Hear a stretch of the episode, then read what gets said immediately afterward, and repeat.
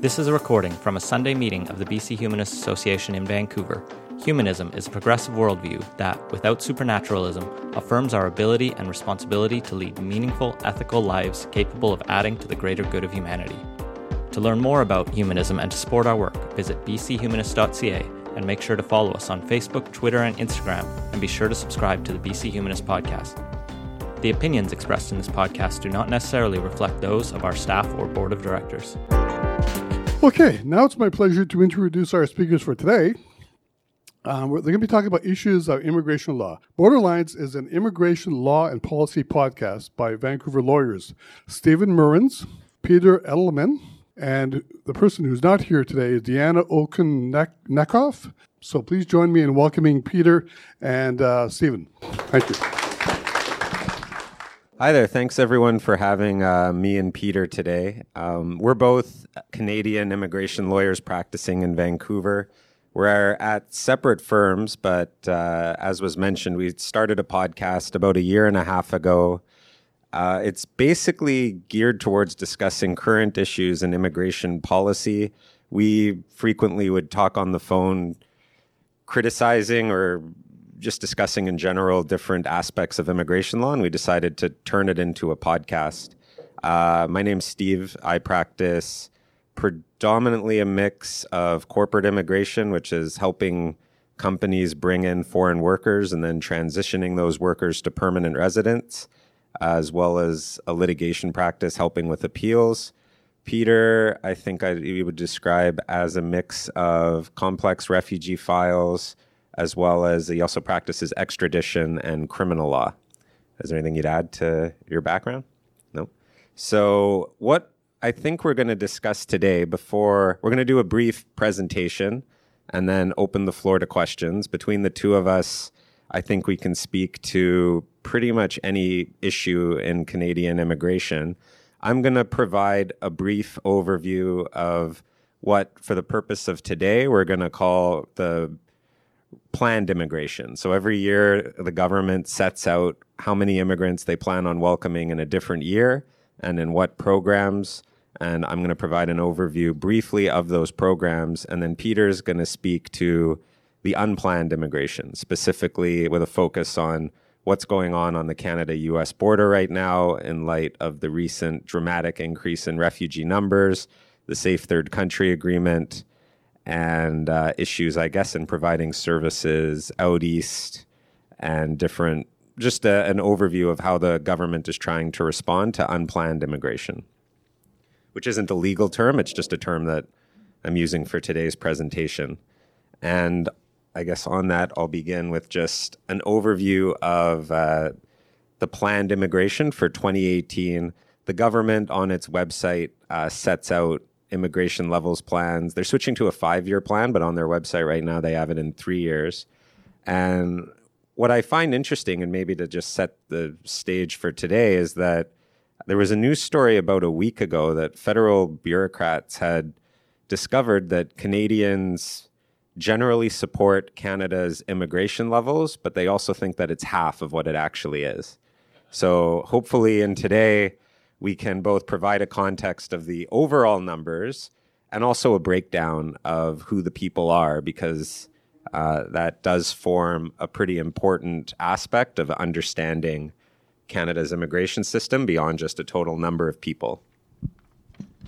So, the first broad category of immigration or immigrants to Canada, and it's the largest category, is economic immigrants. These are immigrants who are invited or I guess, have their applications approved based on their ability to economically establish themselves in Canada. And the total number, so the total number of immigrants that Canada is targeting in 2018 is 310,000 people, which sounds big, but it's pretty gradual increase. It's actually not that big a jump from what it was under the conservatives. I think under the conservatives last year, it was the target of 280 around there, and now it's about 310. And of the 310,000, the current government in 2018 is targeting that 177,500 of them will be economic immigrants. So the economic immigrant category is broken down into several substreams. And the largest of about 75,000 is a program you may have read about in the news called Express Entry.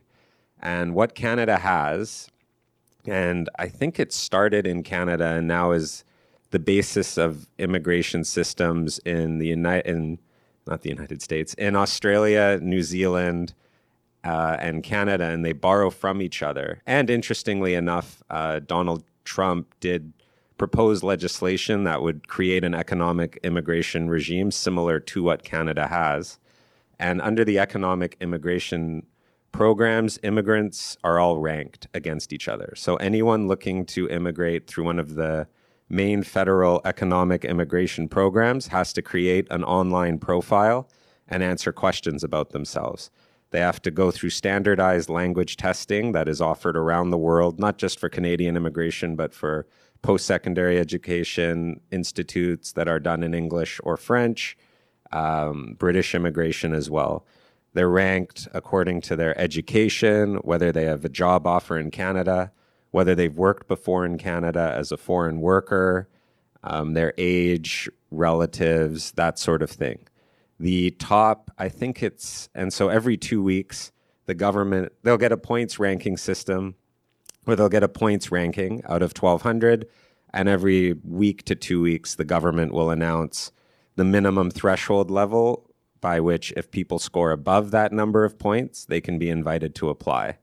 So it really is the case that, at least for people who are entering the pool in the economic immigration program, Canada is selecting, based on their ranking system, what they consider to be the cream of the crop uh, in terms of people's ability to establish themselves economically in Canada. And the programs, I think the statistics have shown that the people entering under these programs actually fare better economically in Canada than the average Canadian. And then there's smaller economic programs. There's about a thousand people that will be invited specifically to settle in Atlantic Canada. About uh, it's a decreasing number, going from twenty about seventeen thousand in 2018 to five thousand starting in 2020 of caregivers. These are uh, caregivers are people who are in who work uh, providing care in a house either to people with high medical needs or children for two years before they're eligible to apply for permanent residence. There's the federal business immigration stream, which the previous government really gutted the numbers. Um, I think it went, when they started, it was around 3,000 people a year, and now it's down to about 700 in the business programs. You may have read about the program as the Federal Investor Program, which no longer exists and the business immigrants comprise generally of at this point either self-employed artists or uh, people in film and other cultural industries as well as people who've been selected by venture capital funds to start businesses in canada. Finally all the provinces between uh, quebec and the other provinces get to nominate about 100000 people to immigrate a year. All of the provinces have their own category Quebec, um, and it somewhat famously in this province at least, because it's generated a bit of media coverage, has its own investor category whereby about 2,500 people can immigrate to Canada if they make a loan to the Quebec government of about 800,000. And then after five years, they get the 800,000 back. And it's a controversial program. I hear some laughter about it, and we can speak to it in more detail later uh, if asked. So those are the uh, economic programs. There's another 86,000 that's family reunification, spouses, people who've married people from abroad, people who have um, adopted children from abroad, people who are sponsoring their overseas parents and grandparents.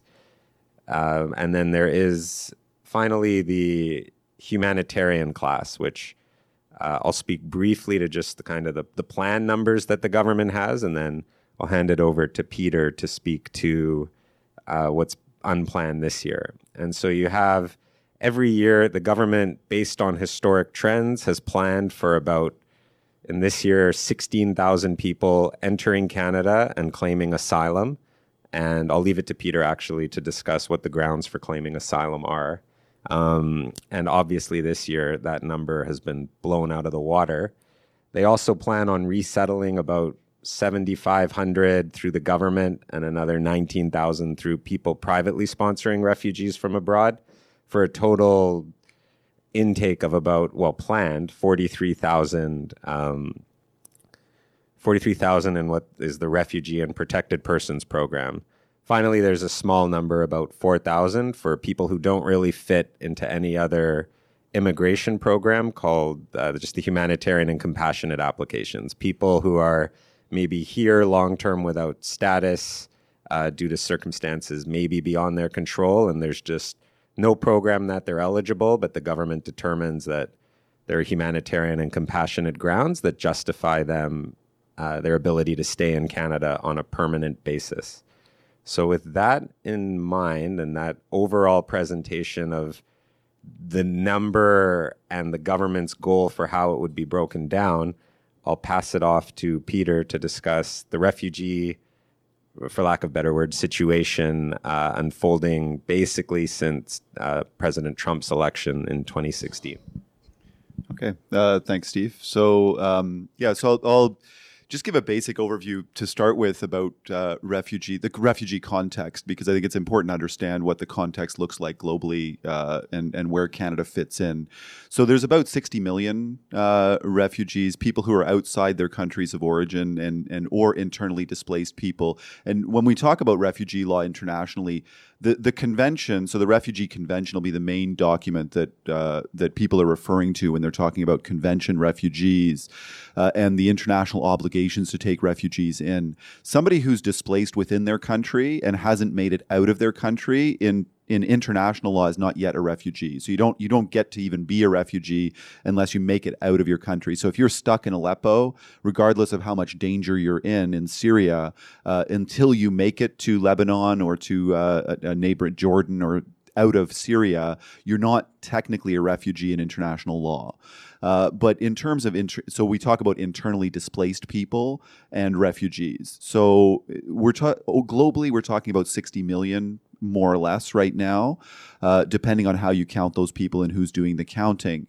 Uh, when we talk about the numbers coming into Canada, and, and we're going to talk about numbers in the uh, a low of say twenty thousand that were coming in at, at certain points over the past 10 years uh, and in the highs where you know you might get into the 60 uh, or more thousand coming in per year in Canada, um, those are very, very small numbers on a global level. So you talk about 50,000 people coming in, and those are the estimates given our, our uh, our current numbers that came in so far this year that we might be on track for having 50,000 people uh, come into Canada just to make refugee claims. Countries like Bangladesh, Lebanon, Kenya, uh, the, the countries that are in or near conflict zones can see 50,000 refugees come in in a day.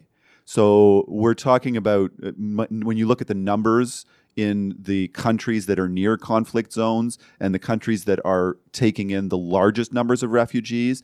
They're countries like Bangladesh, Pakistan, Iran, Kenya, uh, Lebanon, Jordan, and they count refugees in the hundreds of thousands, if not millions. So that's uh, just to put some context on a geographical level, we're very protected uh, and, and when I say protected, is that that's very much the attitude of the government. Uh, we spend a lot of money making sure that people never get on the planes or never get on the boats. Uh, we have very developed policies of interdiction. Uh, and interdiction is essentially a process by which we push our borders out because in international law, you don't need to, we don't have an international obligation to let people come to Canada to make a refugee claim. Our international obligations kick in once they step onto Canadian territory.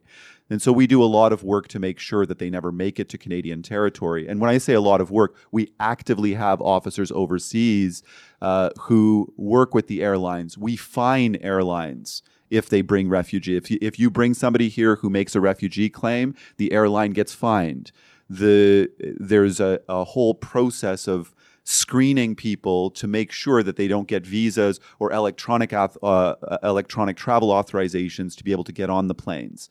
So when we're talking about the numbers that are coming in, there's a, a great deal of effort that goes into controlling the people who come in in from other directions. So in terms of marine arrivals or air travel. It's very challenging uh, for a refugee to even make it here, and so there's that that level of triage that happens, which gives some context for what's happening at the southern border because that's the other place is that that's the only overland route into Canada for somebody who's a refugee claimant would be uh, through the United States. And that dynamic has changed in the last little while. And I'll, talk a little bit more about that uh, as we go along.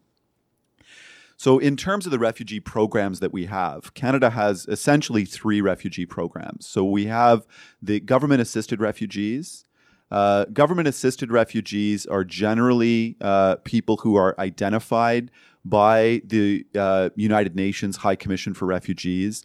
Uh, Canada will agree to take certain numbers for different reasons. So there's a whole discussion that happens amongst uh, receiving countries about who will take the the people out of the refugee camps. So you have uh, countries uh, like Kenya or uh, Bangladesh who are vastly over their resources are vastly overwhelmed. You have people who've been in the camps in some places for generations, where you you have people who've been there for uh, ten or twenty years. Uh, they were born in their cam- in the camps. Uh, the kids were born in the camps. Depending on the profile of people that you're dealing with. Uh, so some of them are more recent um, phenomena. The Syria, the Rohingya coming out of uh, Myanmar are more recent phenomena. But you'll deal with, uh, for example, when you're talking about Tibetan refugees, uh, the the their situation in India is um, complicated. And so, what you'll see in terms of uh, the same thing with Afghan refugees in Pakistan or in, in Iran, like sometimes they've been there for a really long time, depending on when they fled Afghanistan. So, what will happen with government assisted refugees is Canada will agree to take, say, 3,000 Burmese refugees. And then there will be a plan for settlement. They'll settle them in a specific place. In this case, there, there was a settlement in Burnaby and Port Coquitlam. Uh, the, there was uh, uh, the, the entire process is planned out in advance, that there's, uh, there's housing, there's resources, there's tra- interpreters, the, the, all the things that you need to integrate, and you know what the profile of the population that's coming in is. So you know what whether it, you're talking about families with children, or uh, in other cases you might be dealing with significant numbers just of, of single men whose uh, whose families might still be overseas. That happened, for example, with the Acehnese. We we settled a, a group of people from Aceh province in Indonesia uh, in the early 2000s, and those were primarily men who were settling, and then were reuniting with their families after the fact.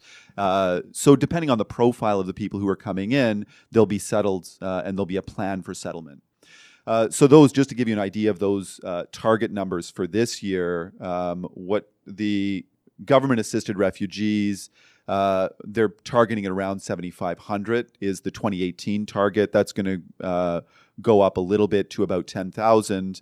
Um, a big chunk when you talk about the the Syrian refugees that were very um, prominent during the election there was a talk about 25,000. That was a mix of government assisted refugees and what I'm going to talk about uh, right now, which is privately sponsored refugees. So, private sponsorship of refugees is something that is relatively unique to Canada, although a number of other countries are considering it because it's an extremely successful program. And almost, a, I think it's between a quarter, I think almost a quarter of Canadians have been involved in one way or another with private sponsorship of refugees. Uh, and in fact, when I was, I remember when I was a, uh, uh a child in um, uh, growing up in Ontario that uh, my parents' church was involved with uh, Vietnamese, uh, the resettlement of Vietnamese refugees, and we were we worked with a Vietnamese family, and we got to know the kids, and that was uh, part of the. And so this the private settlement, um, the private sponsorship of refugees is either done by uh, NGOs. a lot of them are either religious, some their church groups, their mosques, their other types of non-governmental organizations that work with refugees or any group of five Canadians uh, or permanent residents can get together and sponsor a refugee. So it's what we talk about a group of five sponsorships. So any five people can get together, and what you do is that you come up with a plan for how the person first of all, establishing the person is a refugee, which is usually done by the United Nations uh, High Commission for Refugees. So we're generally dealing with people who've already been recognized by the UN as being re- refugees. Uh, and then integrating them, what the plan is for their housing and their employment, and whether you have the resources to be able to support them uh, for integration here. And in terms of global resettlement of refugees, the private sponsorships are by far and away the most successful integrations. And in large part, not because of the money. What the government has in terms of government assisted refugees is money. What private sponsors have, which is much much more valuable in terms of integration is social what what's colloquially referred to or generally referred to as social capital. In other words the ability to put people in contact with someone who can get you into a school or get you a job or help you to understand how to use the bus, how to get a bank account, actually take you into the into the bank and say no, you need to give this person a bank account and this is why. So those are the the kinds of challenges that people have in integration. And so a good chunk of the uh, the refugees and the the numbers with respect to privately sponsored refugees uh, are significantly higher. So they're about uh, I think we're looking at 18,000 uh, as a target number for this year, and then 20,000 uh, as a target number by 2020. So they're, they're, they're kind of looking outwards. And so that would be uh, almost, and, and that's out of a total of 48. So they're, they're looking at about half, at least in the target numbers, would be privately sponsored refugees. Now, the other group, uh, and this is the group that's more controversial in the news, are the refugee claimants. So this has to do with Canada's international obligations, and that is, uh, and with respect to our own uh, um, constitutional, the, the, way that our constitution has been interpreted, uh, is that we don't send once people are in Canada, uh, we don't send them back to be tortured and killed in their countries. Uh, we won't necessarily take them in if they're going to be tortured and killed and they're still outside of Canada. Uh, but once they get here, uh, our laws and, and our uh, the way that the the convention uh, functions is that we won't send them back uh, if they're going to face persecution or a risk to the to their life or, or security of the person if they were going to be sent back to their country. Um, now, those numbers are much less um, what I say controlled because anybody who makes it onto Canadian soil can make a refugee claim with one important exemption. And this has to do with what's the, with the safe third country agreement that we have with the United States. And the way the safe third con- the safe third country agreement was part of uh, an, an, agreement between Canada and this was during the Bush uh, Bush two years, so so uh, in post 9/11. Uh, we sign an agreement with the United States that allows us to send refugees back to the United States if they come to make claims in Canada. But there's some important restrictions on that. And those restrictions were set by the United States. So Canada would be happy to send back every would would be, in terms of the negotiation the challenge was in getting the United States to take refugees back because most countries do not want to be in a, in a position where they have to take refugees back uh, in uh, just given the global situation. And so there was a trade-off. It had to do with uh, with the security of North America as a whole. But essentially, how that trade-off played out was that Canada can send back refugees who come to a designated port of entry that is a land border with the United States and if you come to a, a, designated port of entry and make a refugee claim, unless you fit into a series of exemptions, so for example, you have a family member who has status in Canada, uh, you're an unaccompanied minor, uh, there's a few other exemptions, those are the, the, the major ones, uh, that you cannot make a claim at a designated port of entry. However, if you come in at uh, if you come into Canada in some other way, in other words, you come in by wa- by uh, a marina as a marine arrival, you come in by air, or if you just walk across, even right next to the port of entry. Uh, and this is why at the Peace Arch, for example, if you show up at the at the port of entry, you cannot make a claim arriving unless you fall into the exemptions. If you walk across the park and they arrest you in the park, you can make a refugee claim.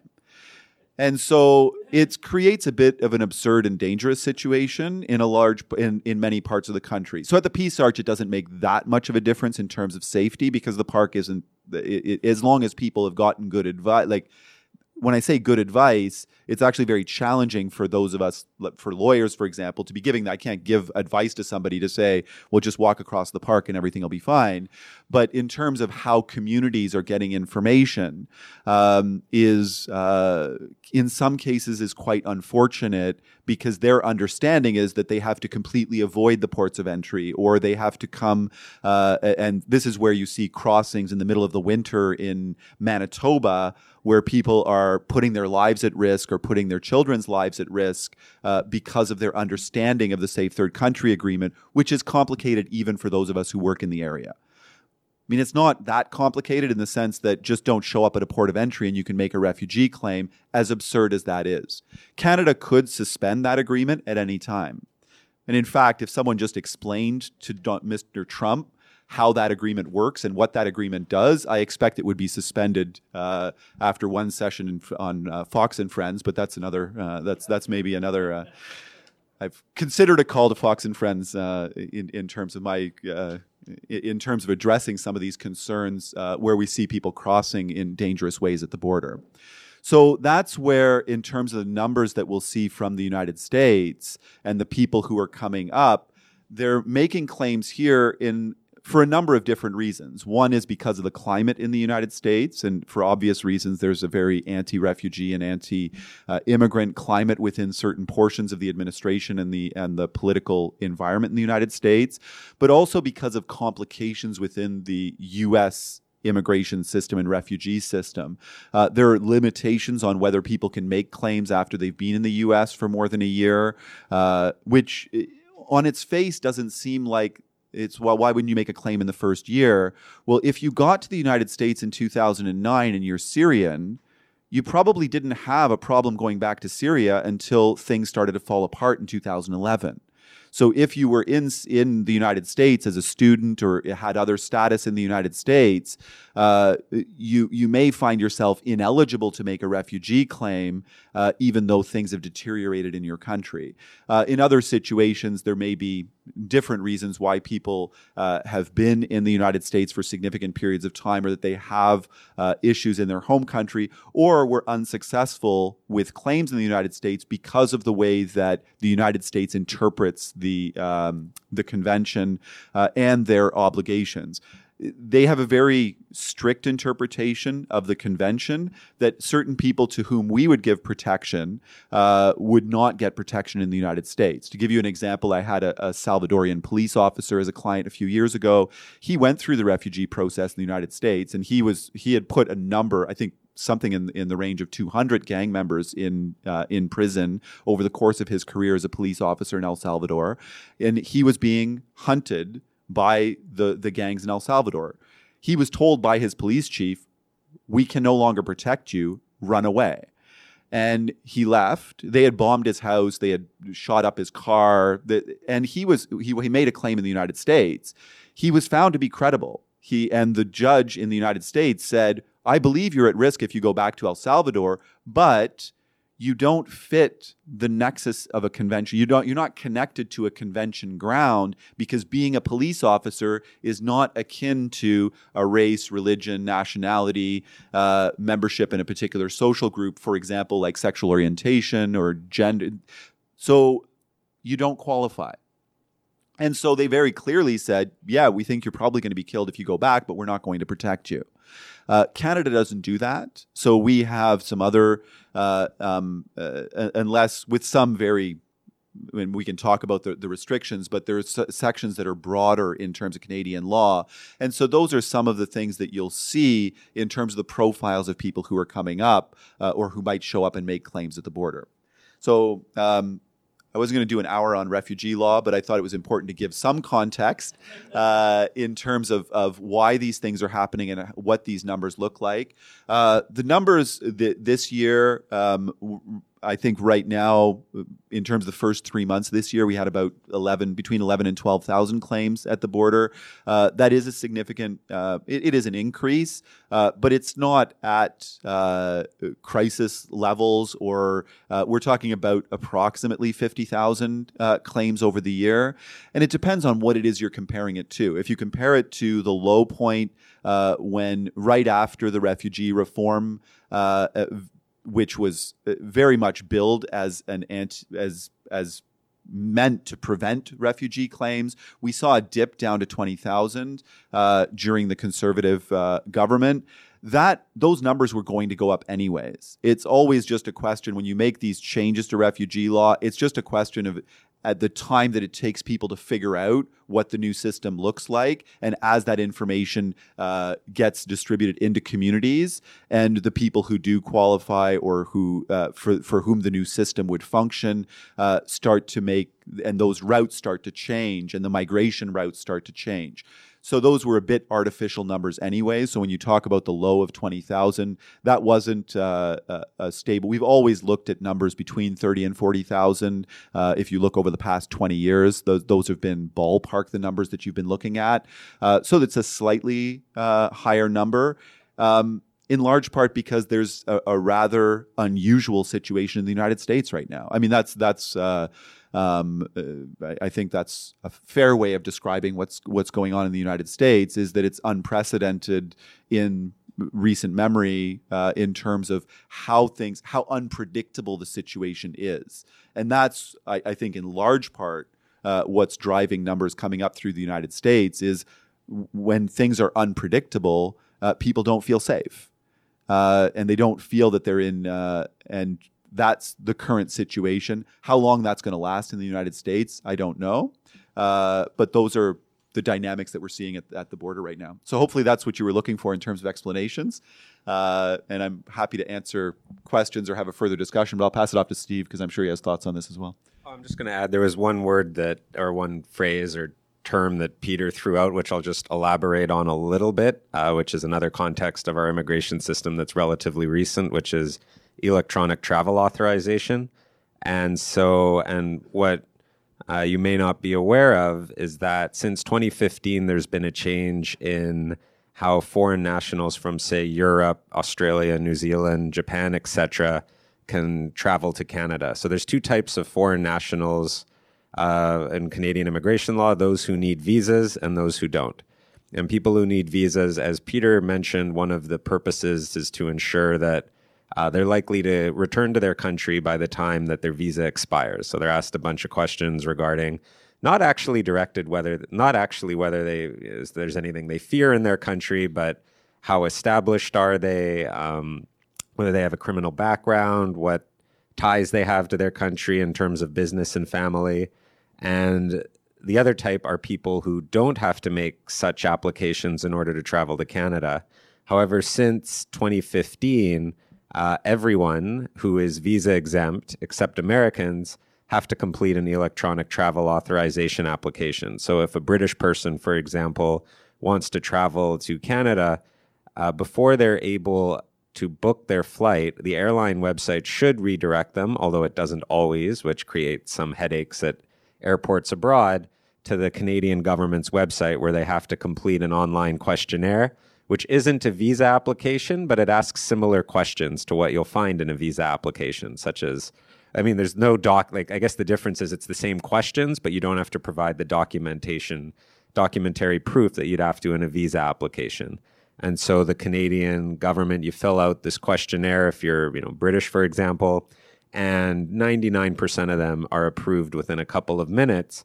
But now they're able to catch people with, say, criminal records, people who, when they type their purpose for visiting to Canada, certain keywords pop up that trigger delays. Um, and so that's the electronic travel authorization context. Compounding onto that is at the end of this year, uh, the Canadian government actually just announced about a week or two ago that all of those people, again, except Americans and except visitors, will also have to start providing their biometric data. So if uh, and this actually would encompass Americans too if they're coming to study or work. So if an Australian is coming to go to UBC, in addition to having to apply for a study permit, they'll have to provide, they'll have to have their eye scanned and give their fingerprints before they're able to enter Canada. Um, and with that, just add on or explanation of that term, electronic travel authorization, I think we can open the floor to any questions that people have why can't your policeman from El Salvador, why can't he get in under the humanitarian little gap that you have in the government sponsored. Yeah, would he qualify as under the humanitarian uh, requirements?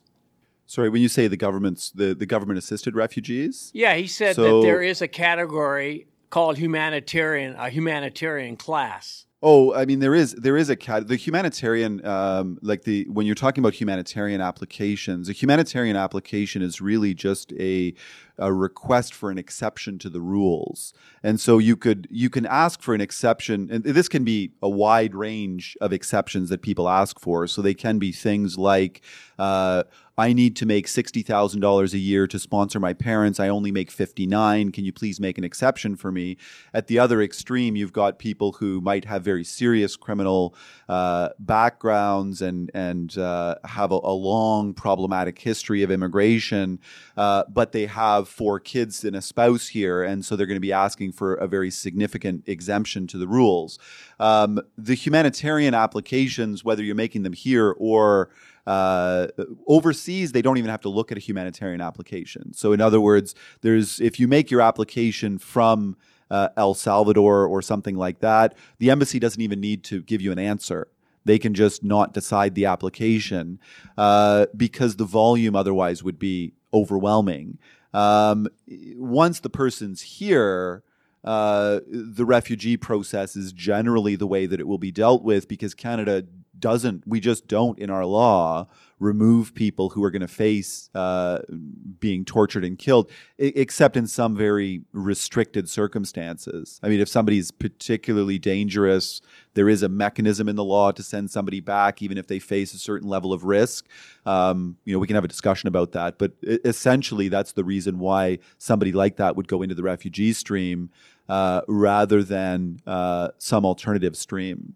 I have a question for Stephen, but before that, uh, were, are you been successful with your policeman here in Canada since you've taken on his case? Oh, this was a few years ago, and yes, he's been he's he's now settled here with his family. Sounds like a worthy person to be a Canadian citizen. uh, what is the percent of the uh, in the government planned uh, portfolio? What what is the number for family sponsored, like members of your family, uh, wives, spouses, things like that? What is that number uh, of your uh, of the government sponsored group? Well, so in 2018, the number targeted is 66,000. Sixty six Well, sorry, that's just for spouses and children. For parents and grandparents, it's an additional 20. okay, that was my question. Sorry, just to be clear, those those are the numbers in the family class. Those are not government sponsored refugees. So they're like the the family class is uh, for any Canadian who can who would sponsor their spouse or their dependent child. And just to add on the uh, humanitarian and compassionate grounds versus refugee context, often if someone's refugee claim is refused, there are further avenues that they have to try to remain in Canada.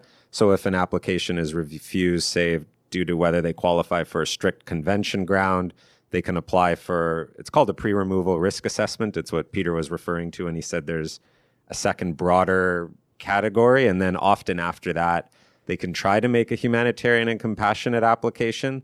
The those applications are slow to process, and there's actually an office in Vancouver called the Backlog Reduction Office, which just processes very old humanitarian and compassionate cases. And another reason why someone wouldn't go that route is um, simply filing a claim for humanitarian and compassionate protection doesn't prevent immigration authorities from removing someone when that application is in process, whereas they can't be removed during the refugee uh, process. Uh, hi, thanks for um, the uh, presentation. Uh, me and my friends were applying for um, permanent residence under the economic thing, express entry. Um, so I'm wondering uh, if you're invited to apply, is there any good reason why you would be rejected? So uh, we already passed like the uh, the points threshold, and yeah, is there any good reason why we um, someone will get rejected?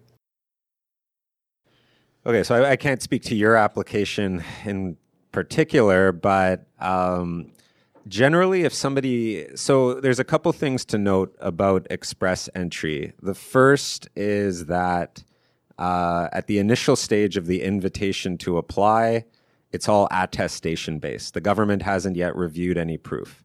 So the first reason why someone might be refused in the economic stream is because it's discovered that either they uh, deliberately misrepresented what their background was, or they just may not have properly classified themselves. So, for example, and this gets into the real nitty gritty of economic immigration, someone who is a secretary can apply and qualify for express entry, whereas someone who's an administrative clerk can't. So, getting into the specific nuances of whether someone falls under a job is extremely, a given job is extremely important in express entry because uh, the nuances of certain occupations can be very extreme. Another common one that arises is if you're a technical wholesaler, you qualify for express entry. If you're non-technical wholesaler, you don't. And so often people at the initial stage may not they may have called themselves secretary when really they're administrative clerk and so on and so forth. The other trend that we've seen across most streams in immigration is uh, the government has a real drive towards processing applications quickly. And the way that they've managed to achieve that in part is by having zero tolerance on any incompleteness in uh, applications. So, literally, if a checkbox in a form was forgotten or someone didn't check the box that they were supposed to, they'll return the application several months uh, after several months, and you have to start over. In Express Entry, in its first year, I think the bounce rate was something like 30% of applications were being returned for being incomplete due to PDFs not being uploaded properly.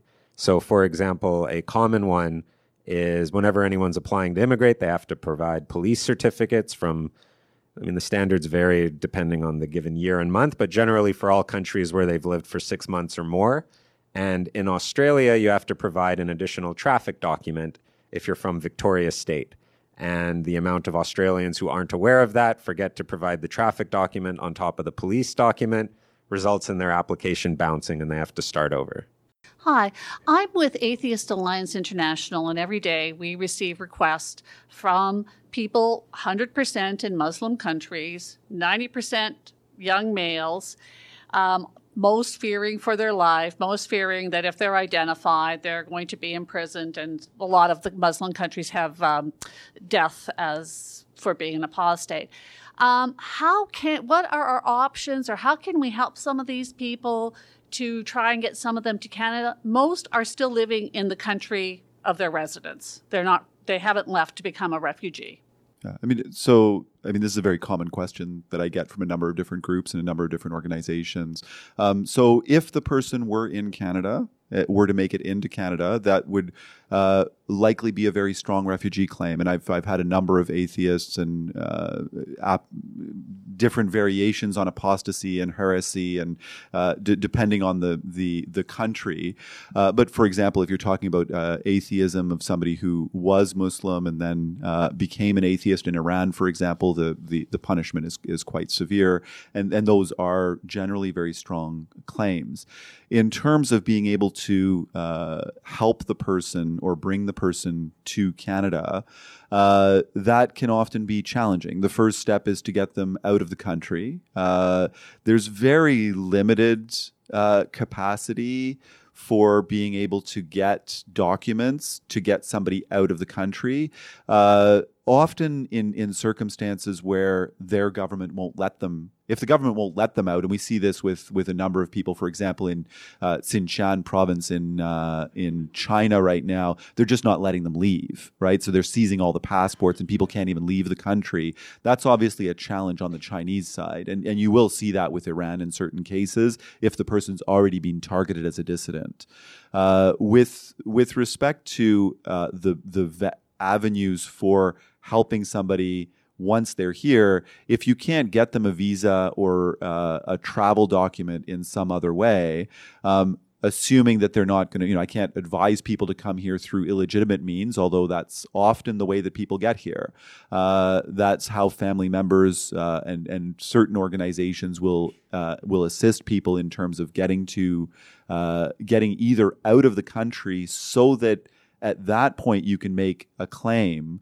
Uh, for example, if you were able to get out of Iran and into uh, some other country where you could approach the UNHCR office or where you could uh, approach the Canadian Embassy and maybe make uh, either, for example, a G5 sponsorship, or if your organization were to become a private sponsorship, like a private, uh, like a sponsorship agreement holder. So essentially, what uh, there's a, a set of criteria for an NGO an organization to become what's called a sponsorship agreement holder uh, with the government. And so I, I, don't know if your your organization already is an uh, an SAH, uh, sorry, a sponsorship agreement holder or not, but that might be something to consider uh, because it does facilitate. Uh, it's easier for a sponsorship agreement holder to be able to bring uh, the criteria are less strict for sponsorship agreement holders than for G5s. So for groups of five, the criteria are a little bit more strict in terms of the ability to bring people in than for sponsorship agreement holders. Uh, sponsorship agreement holders will get essentially a certain quota uh, of people that they can sponsor at any given time, uh, of applications that they can have running, or people that they can bring in at any given time, depending on the resources and size of the of the sponsorship agreement holder in question. Um, some of them are very large organizations, some of them are quite small, right? So you it, it really depends on the circumstances.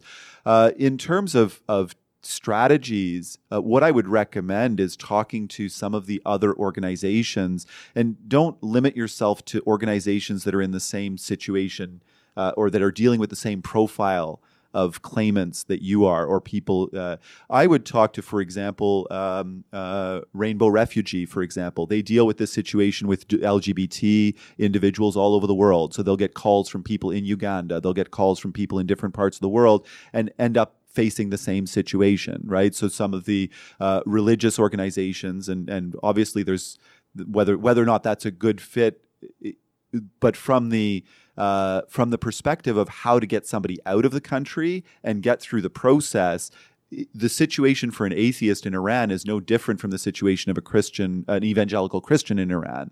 Uh, they face the same challenges in terms of making it to Canada. And I would actually talk to some of those groups. Often the sponsorship agreement holders will work with certain profiles of people in certain countries. And so, uh, for example, you'll have a church that works with uh, specifically Ethiopia because they have missions in Ethiopia or they have a historical connection to Ethiopia for some reason. Um, and they will have a good good understanding of how to get somebody out of Ethiopia and how to get somebody out if that's the country you're dealing with. And so often um, it's, uh, you know, oddly enough, the best way to get an atheist out of Ethiopia is to approach a church group. Uh, the um, as as odd as that might sound. So those would be the things from a practical perspective. I would talk to the other people who've uh, um, the other organizations and people who are doing similar work uh, because this is a very common challenge. Uh, Canada's very good at interdiction. We, we have extra, uh, uh, extraordinary geographical advantages.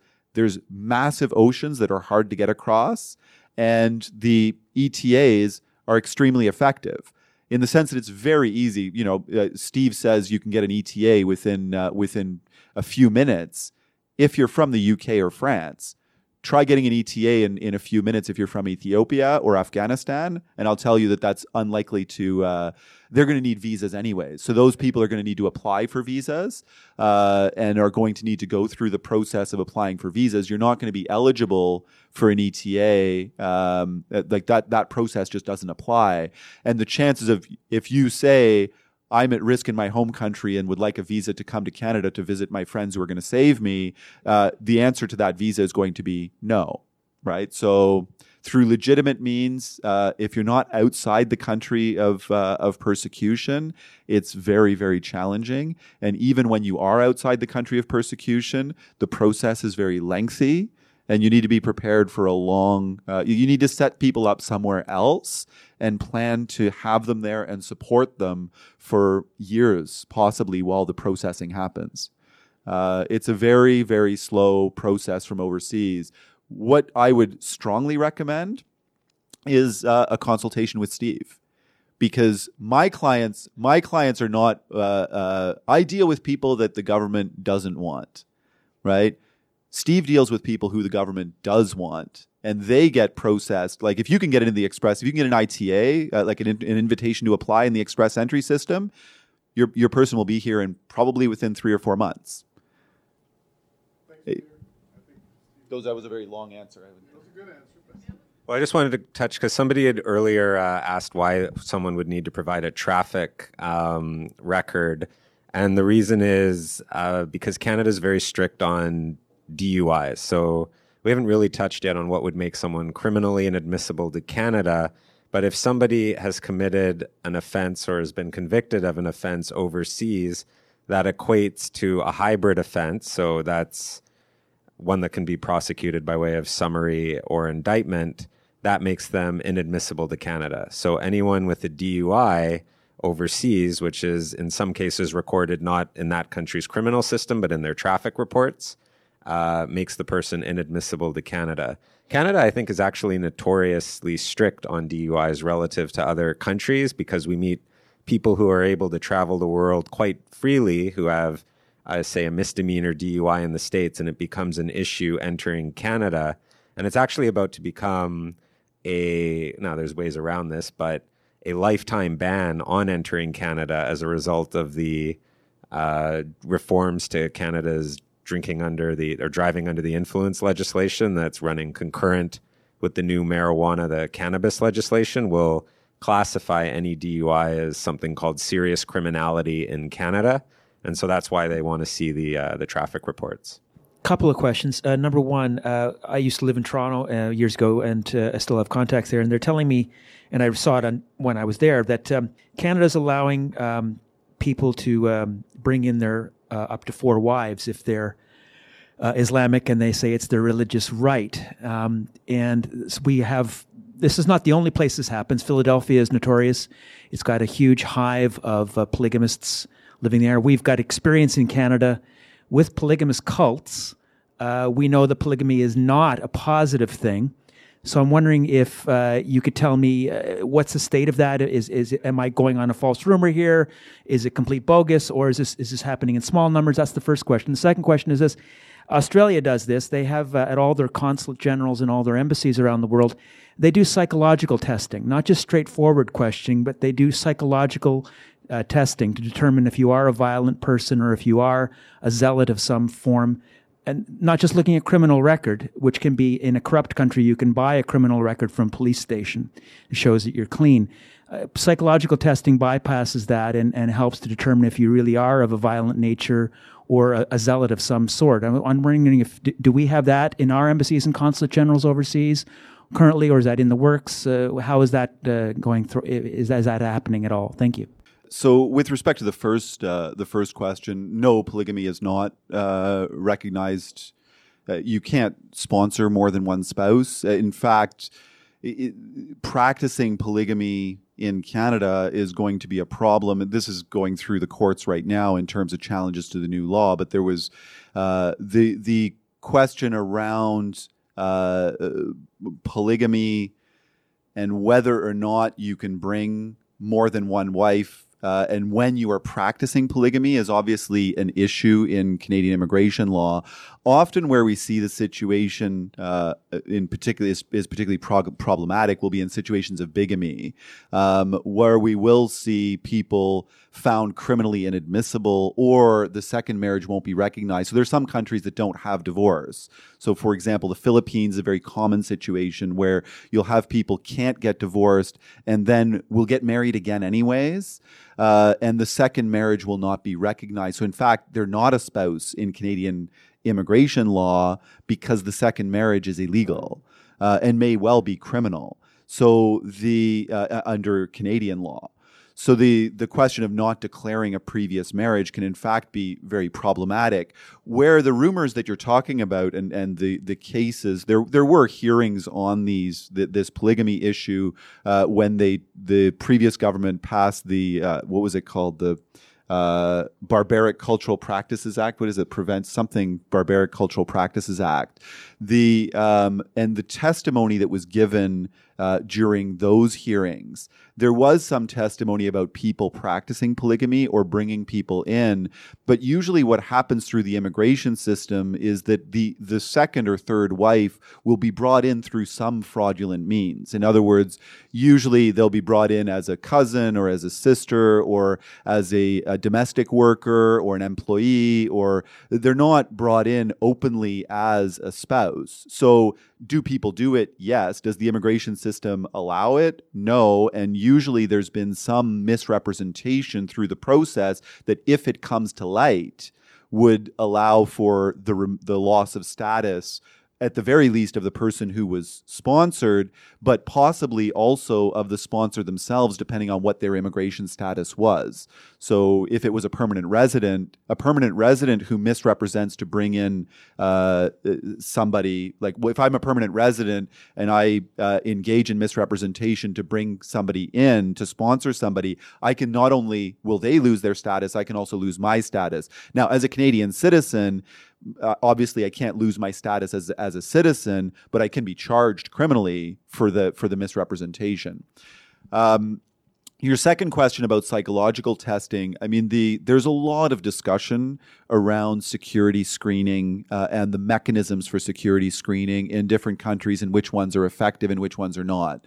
Uh, do we do psychological tests uh, of people who are coming in? Not per se. Uh, there are a number of different ways that people are screened and at different levels depending on the profiles of, of the people who are coming in and where they're coming from. But a lot of the security screening will be done by CSIS in ways that I'm not privy to. In other words, we, they don't get disclosed even to, to as an immigration lawyer. Uh, when I'm dealing with all that we get with, with respect to CSIS is they've given advice one way or the other right? And so you don't know what CSIS is doing in the background. They will do interviewing, uh, and you can take that up with CSIS if you want to try and understand what it is that they're doing.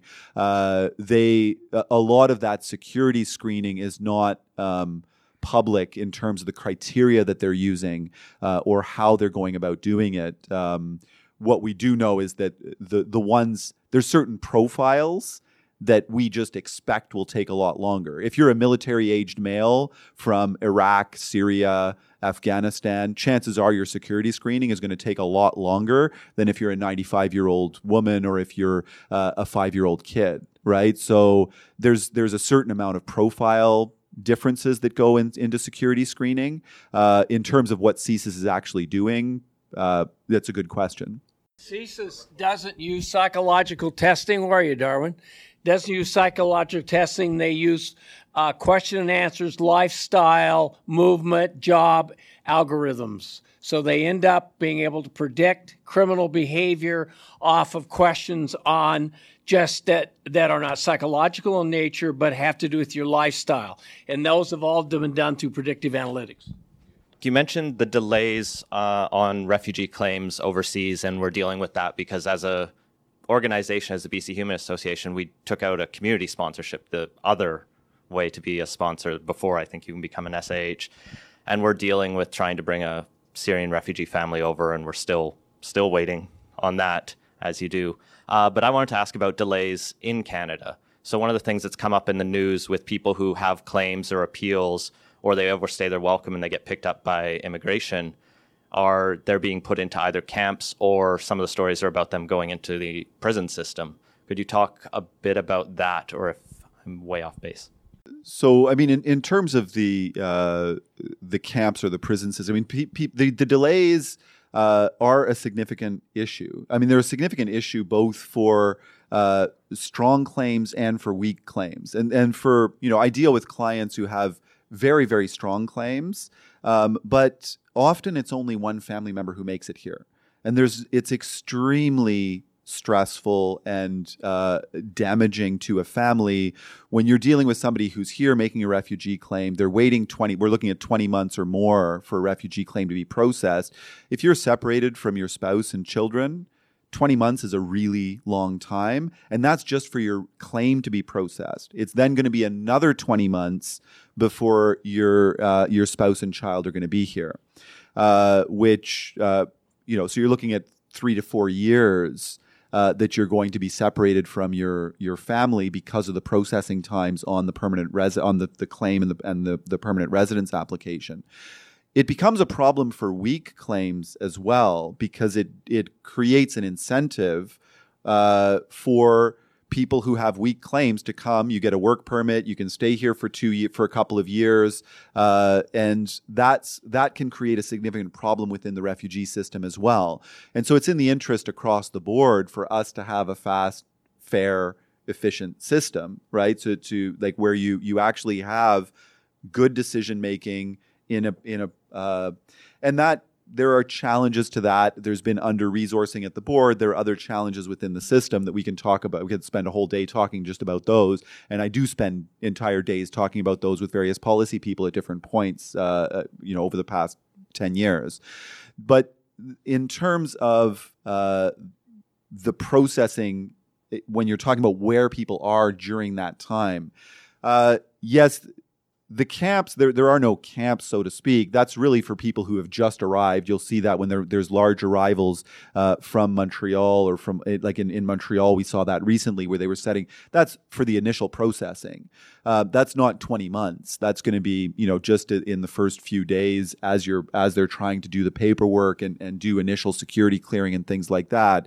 If there are any reasons to think that that there needs to be a more in-depth security investigation or there's any uh, other issues around someone being a flight risk. In other words, they're not even going to show up for their refugee hearing, uh, or they they pose some danger to the public. Or the other situation we often see at the front end of the refugee system is if the person can't be identified. In other words, we don't even know who you are. Uh, and obviously that creates challenges for security screening and other uh, is that you will see detention at the front end. So usually identity detention will not go on for that long. You'll usually see that for the first few weeks or, or maybe a couple of months uh, in, in most cases. Um, other situations you might see detentions for much lengthier periods of time. Uh, those detentions in Ontario and Quebec happen in dedicated immigration detention centers um, for the most most of the detainees. So in other words, you're you're non-dangerous detainees will be detained in an immigration detention center. Those detention centers don't exist in the rest of the country. So here, all of our immigration detainees, aside from very short detentions at the airport, so we have a, center at the airport, but there you don't stay there more than 48 hours. Uh, as soon as you get transferred into a detention detention that's longer than 48 hours, it's in a provincial jail because the, the, the there is no other detention center. They are in the process of building one in Surrey that would be a dedicated immigration cent- immigration detention center uh, in um, uh, for British Columbia. Uh, so that would be the third the third one in the country. Uh, and I, I, can talk in more detail about why provincial jails are not an appropriate place to be detaining people, but I, I'll leave that open to questions if people want more because I know other people have questions. Another neat little uh, tidbit just on detention that not a lot of people are aware to is that there's a short term, and by short term I mean under a day, detention facility at the Vancouver Public Library downtown. Uh, if you know, there's the Coliseum shape and then the tower next to it. All of the, uh, I think all of the refugee hearings in the city are done out of that building on either the 14th or the 15th floor, 18th. And then all the appeals are done there. And then the seventh floor is actually a short term uh, holding facility, both for people who have hearings that day and then people who've been detained because they've been caught, for example, well, they just have some sort of an immigration issue that they've been picked up and they'll be brought to the seventh floor of the uh, Vancouver Public Library. Okay, so uh, being an immigrant myself, I've been uh, familiar with uh, reasons why people want to come to Canada. And uh, there are a variety of reasons, uh, some of them being economic, uh, some of them being uh, wanting to live in a country that is a democratic country, uh, has uh, freedom to be uh, any religion or no religion you, you want, to be gay, etc., women's rights, and so on. But there is a large portion of immigrants that are um, don't agree with these values. In fact, they are completely opposed to these values. That's been my experience. Uh, that they come here for economic reasons. I'm not talking about refugees, just people that apply for immigration. Uh, and they completely disagree with the, the, the you know gay rights, women's rights, democratic rights. But you know they come here in spite of those rights in order to uh, improve their economic situation. And uh, often, when the country where they come from, um, that situ- the situation there improves economically, they they after 20, 30 years, they go back there. Um, and I'm, I was thinking generally about refugees and non-refugees. For, for example, the case of Syrian um, refugees and immigrants. The Gulf countries have been accused of not um, accepting refugees from Syria, and some of them are very wealthy countries. Uh, on the other hand, I've read that they indicate that they don't have a refugee status per se, but they do accept immigration from Syria uh, under other categories. Um, finally, I um, read from a human rights organization that did surveys in the uh, Jordan, Jordanian and uh, Turkish, uh, but mostly more Jordanian refugee camps where they asked the, the Syrians where they wanted to settle, and they would say most of them said that ideally they would like to settle in a country that shares their uh, culture, language, and religion. That will be the, their ideal if they cannot settle back in Syria.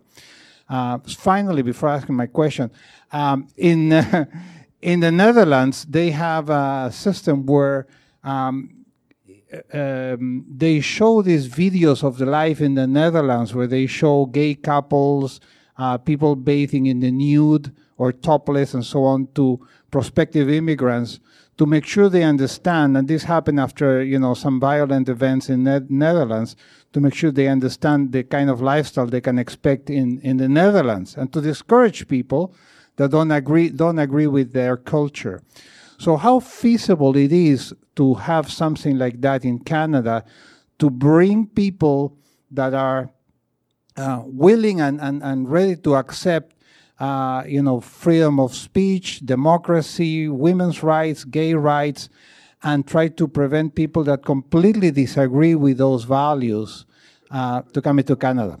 Okay, so uh, I mean, the, the short the short version is is that there's a long history of thinking about integration and uh, multiculturalism in Canada, and and there's a lot of different um, uh, theories and approaches and discussions around that. That's an ongoing discussion in terms of uh, in terms of how that integration happens into Canadian society.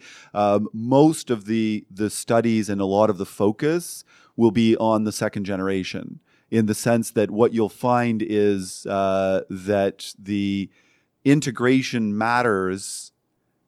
The, the, the, the, initial integration is important and it's very crucial, but where Canada has been extremely successful in the past has been in the integration of the second generation, is that you don't see the, ta- the same types of ghettoization and, and separation. And we are, there are some concerns around that right now, but uh, um, in, in some in some urban centers, and there's ongoing discussions around that.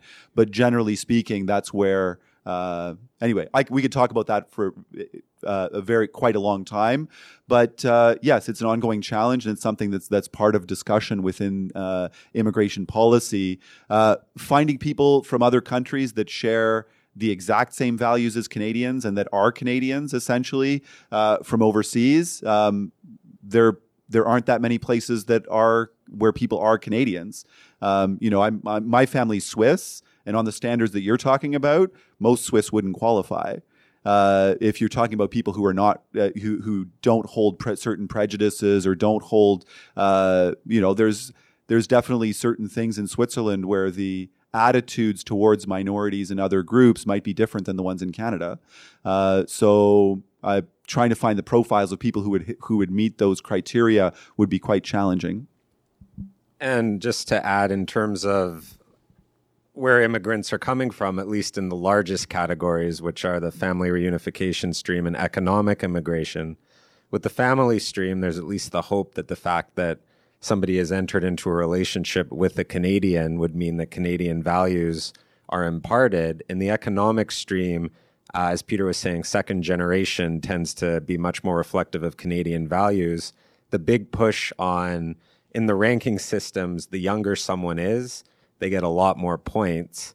And uh, one of the more recent changes brought in by the conservatives and continued under the uh, liberals is there's a big push to get international students uh, to come to school here, transition to uh, temporary resident and then permanent resident. And with that push, there's a just young people tend to be more, just to call it socially liberal, um, and they've already established themselves a little bit in Canada and adopted those values. That's not to say there aren't challenges. Obviously, I think in the brief bit that I've been following the Ontario election, it sounds like uh, immigrant reactions to sex education in public schools might lead to Doug Ford becoming premier. So there are uh, there are live issues, and it's something that is continually being worked at. But the situation's different from, say, Europe, for example. And just uh, sorry, just one last comment that even if you had Steve and I, if you sat Steve and I down in a room and forced us to come up with a list of the values, we'd be in the room for a long time, and that's just the two of us. But try and come up with a list of values, we could be here for the rest of the day. Yeah, a, comment. Uh, you mentioned the misclassification on the economic refugees. Uh, if they use the national occupation classification and they have to look it up themselves, I don't doubt they make mistakes because I've used it and I have a hell of a time finding stuff in there. Um, couple quick. Another thing is, yeah, we're still fighting what is Canadian culture. So uh, it's a. How could we ever do that? And uh, my questions are: You mentioned marriage. Do we recognize common law relations in immigration law? And the second thing, which is may or may not be immigration or your area, but what about these people who came to Canada as kids because they changed the rules, they lost their citizenship, and they've been kind of people have walked up to them and said, Well, you're not a Canadian, but I've lived here since I was three when my parents came from England or something. I believe they use the comment lost Canadians, but so the short answer is, yes. Common law, uh, common law is defined in the immigration uh, in the Immigration Refugee Protection Act as living together in a conjugal relationship for 12 months or more. Uh, so there's a clear definition of it. There's also another category called conjugal partners. They're people who um, are in a genuine uh, committed relationship, but for reasons beyond their control are unable to get married or live common law. A good example would be a gay couple in Iran. They can't live together in a conjugal relationship and they can't get married. Um, the uh, sorry, what was the second? Lost Canadians. So, in terms of citizenship, um, yes, there has been a lot of discussion around what's colloquially referred to as lost Canadians. Um, the the the scope of who is qualifies as a Canadian uh, is obviously a political question and a political issue uh, in terms of how much do you expand or contract that category. Uh, for example, around the first or second generation born abroad. Right now, we do not recognize the second generation born abroad. Uh, other countries do. So will recognize multiple generations born abroad. Uh, it depends on uh, a lot of factors as to who your parents were, when they became Canadian, when you were born, what you were. So you actually to do citizenship law and Erin Roth in our office, who's who specializes in this stuff, she has copies of all of the acts since 1947, and then she sits there and calculates the. Uh, so yes, it's a mess, and it requires this this kind of big flow chart to try and figure out if you are or are not a Canadian. Uh, and there are people who fall through the cracks. Uh, all right, uh, we've been following on the internet and on TV the pregnant lady uh, from Honduras with her two little kids, uh, two years old and six years old, uh, and they've arrived at Tijuana uh, in the caravan. The United States has specific ways of dealing with that, but what's going to happen there this time? And is there any chance, if they're rejected this time, would Canada step in? Whether Canada will step in or not, Canada rarely steps in. Uh, if you're talking about government assisted, uh, like if they were going to go in and do government assisted refugees, um, Canada is highly unlikely to step in. We are going to step in about. Uh, let me see. What did we say? Five, seven thousand five hundred times out of sixty million. So you can do the math as to the chances, and those. Uh, so the chances that they're going to step in are, whatever. I'll, I'll leave it to the mathematicians. Not good. Uh, with respect to the chances, uh, if the person were to come to Canada, that would be a different situation because then they would have the right to make a refugee claim. So if they were to get across the border and then come up to Canada to make a refugee claim, then they would be eligible to make a refugee claim uh, if they didn't come to a port of entry. In other words, you have to walk across the park. Just to add on that, on whether they could come to Canada, of course they would need a visa.